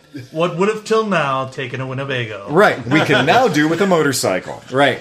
And then Yamaha went, I want some of that market. And they did. And they went out and they grabbed some of the market with the Venture. And every time I see one of those bikes, whether it's gold and champagne or whether it's Oldsmobile Buick burgundy and another shade of burgundy, I hate it. I just hate it. When I look at it. I hate it. Yeah, and were- I they were horrible. fucking hate them. And you know what? Every time I've ever met somebody who's riding one of them, they suck too. You hate, you hate them. No, I don't even hate them. I give them an opportunity, and I realize they suck because, like, like you can't even say that. It'd be one thing to say, well, you know, I bought the Yamaha Venture because it was eleven hundred dollars less than a Goldwing. That made sense in 1984 when you were making the decision between the Goldwing and the Venture. Sure, I guess that made sense. But you know what made no sense? You notice I don't hate the Kawasaki 1300 or the Kawasaki Concourse. I don't hate those bikes. They had their own identity. Mm-hmm. They were what they were. They weren't aping something else. The Venture was just a fucking ripoff. The entire bike was a ripoff using shit they had laying around. And like those people that own them fall into that category of the people that are like, I've got a fully dressed out fucking Shadow or a fully dressed out V Star, and I've spent just as much money at the end of the trail that I could have bought the Harley Davidson. and then at least been able to put the fucking HD logo on my shit that I'm emulating and But I've pretending to be removed all anyway. the emblems and have all the Kuryakyn accessories. Exactly. Fuck. God. And that's why it's just like when I see the $40,000 ass jewelry or when I see a Yamaha Venture, they are not the same person. Venture people have no money. But you hate them equally. Oh, God, I hate them equally. oh, God. You put me on an eight hour plane flight next to one of those guys, Or between oh. each. One on each side. one on each side, and they happen to see through some method of knowing. They're like, Love it. this guy's obviously into motorcycles. They see me reading a magazine or a book or looking at my phone. Let's piss this And guy they off. look at, and I'm sitting on an eight hour flight next to a guy who goes, You like motorcycles? And I go, Yes, I do. You really? Because I like motorcycles too. And you're like, Great. Okay, cool. I hope to God this guy's cool. And then he goes, Weak. I got a venture. Fuck this. Seat change, please. Sit me next to the crying baby. Do you, have a, ah! do you have a rope? Do you have a very sketchy looking Arabic guy who may be carrying a bomb? I'd like to seat next to him. You know, if somebody underwear smell like C4? I'd like to sit next to that guy. Where's the door? Call me DB Cooper. Fuck Right. this. I'm out of here. Fuck that. 'Cause Good on the I DB don't- Cooper reference. I don't want to hear any of that shit, man. They're- like that's horrible.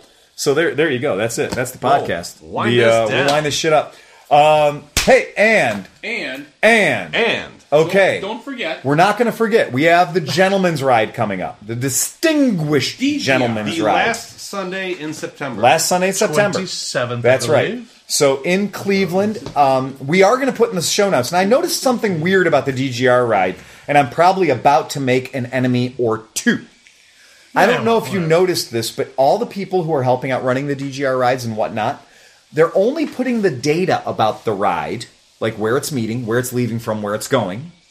They're only putting that data on the actual DGR website, which means you as a person have to go and register with the DGR to be able to see the details for the rides in your city. I did not notice that. Yeah, well, did you find the details for the ride anywhere Uh, else? No, because I haven't looked yet. Oh, right. Well, if I you usually did, don't look till the day before. if you did try to look on Facebook or somebody else's website, you'd find that finding the details about your local ride can be kind of difficult unless you're willing to go on the DGR website, sponsored by Triumph, and give them your information for Well, I marketing can- purposes. I, I can I log in with my last year's. Website. That's right. Okay, now. Oh, whoop. No, no, no. you- The DGR website is not sponsored by Moto Guzzi. I found it on the Cleveland Moto website. That's right. We put a link on it. That's exactly right. Now, what we want you to do is we're going to put a little show note for the Cleveland people for the details for the Cleveland DGR ride. For people that I have had some people talk to me and say they just don't feel comfortable giving all their contact information to what is obviously a marketing data mining situation. So we're going to put some information about the ride in Cleveland on the website so people will be able to see it. But the ride itself, we're going to tell you in your city, please check with the people running your mm. ride any rules they might have about the ride. But we're going to remember the theory or the thrust of this is we're trying to raise money for prostate cancer research. Whether or not you choose to donate or whether or not you choose to try to get people to donate to you and sponsor your activity in this, Or that's just fine. show up and ride and or just everyone- show up and let ride. Everyone know that Yeah. it's an event. It's an event.